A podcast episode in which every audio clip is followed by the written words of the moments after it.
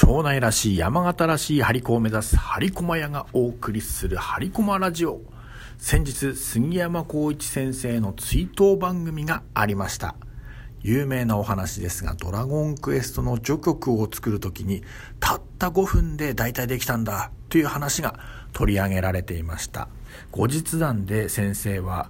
正確に言えば5分ではないのです。作った時僕は54歳です。ですから序曲が完成するまでには5分と54年、今までの積み重ねがあったから生まれたんですとおっしゃっていました。わかります。その前に何度も打ち合わせをし、設定集を見て、依頼された頃にはゲームはほぼ完成していたそうですから、実際の画面やキャラクターの動きを見て、イメージが、冒険映画みたいな曲にしよう。そうだ壮大なオーケストラ風のクラシックでいこうと固まっていたのであのファンファーレが自然と5分で出てきたんだと思うんですね。先生歌謡曲ではビレッジシンガーズ甘色の髪の乙女タイガースにピーナッツアニソンではガッチャマンサイボーグ009イデオンねこんな曲今まで作ってきたんですよ。こんな時にはこんな曲をというのがぴったり作れる先生だったからこそのドラクエ作曲伝説です。他の曲も合わせて6曲を1週間で納品したそうです。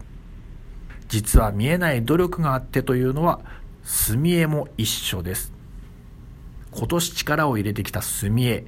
式次第なら書くのは1枚30分以内ぐらいです。でも、その前に構図を考えたり小物を書く練習をしたり別の紙にですね本番同様に何度も練習を重ねての勝負の30分納得のいく墨絵が描けた時の爽快感はお正月の書き初めに似ているかもしれませんただどうしても気に入らない部分がある時はうーんこれは出せないなと決断し破棄することもありますそこから選ばれた一枚一枚なんですね。そう思って本間美術館や地動博物館の墨絵を見ると、ある意味、一発勝負の凄さを感じることができます。あ、危ないと思った時の瞬間のリカバリーや、